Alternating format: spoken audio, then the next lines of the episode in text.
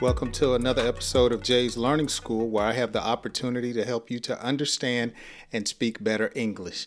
On today's English lesson, I'm going to teach you how to describe a cold day in English. Now, it gets pretty cold in different parts of the country here in the United States.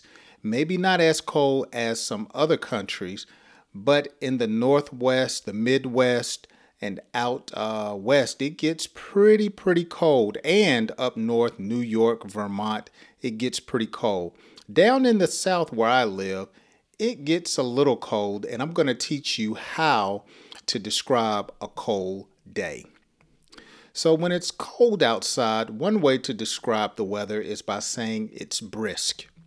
When it's brisk outside, sometimes the sun is shining, uh, it's maybe in the 30s, maybe low 20s where I live, and we consider that to be cold or just a little brisk.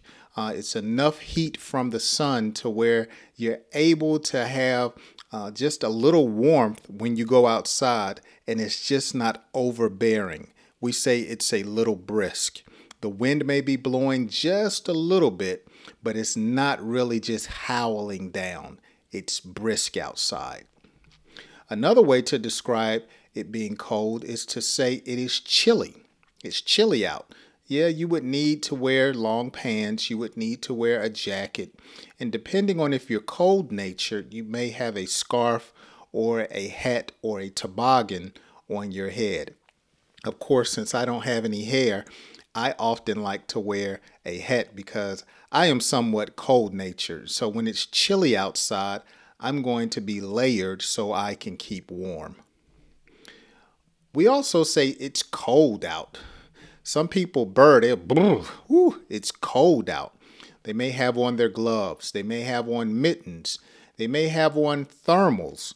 Thermals is just another layer of clothing that is under uh, your outer clothing. So you have thermal underwear and it goes all the way down to your ankles.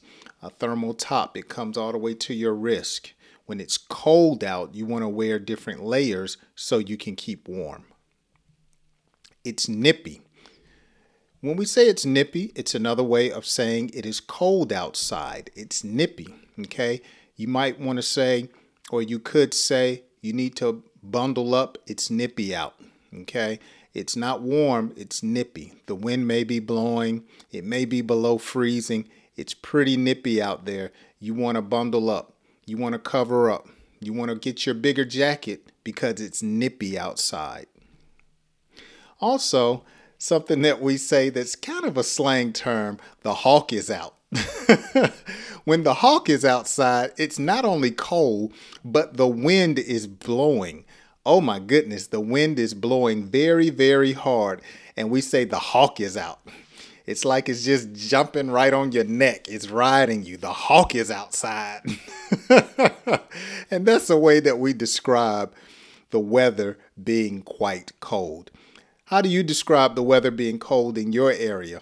Let me know down in the comments section. I would love to learn something different or something new. Just in case you didn't know, I do a stream or a live stream here on the channel every Tuesday and Thursday right here on Jay's Learning School, Tuesdays at 9:15 a.m. and Thursdays at 7:15 p.m. and I would love for you to join me. By the way, if you enjoyed today's video and you're not a subscriber, make sure you hit that subscribe button and the notification bell, as well as go ahead and hit that like button. That would really help the channel out. I hope you join me on my next video. You can also join me on social media all of my links are down in the description of this video.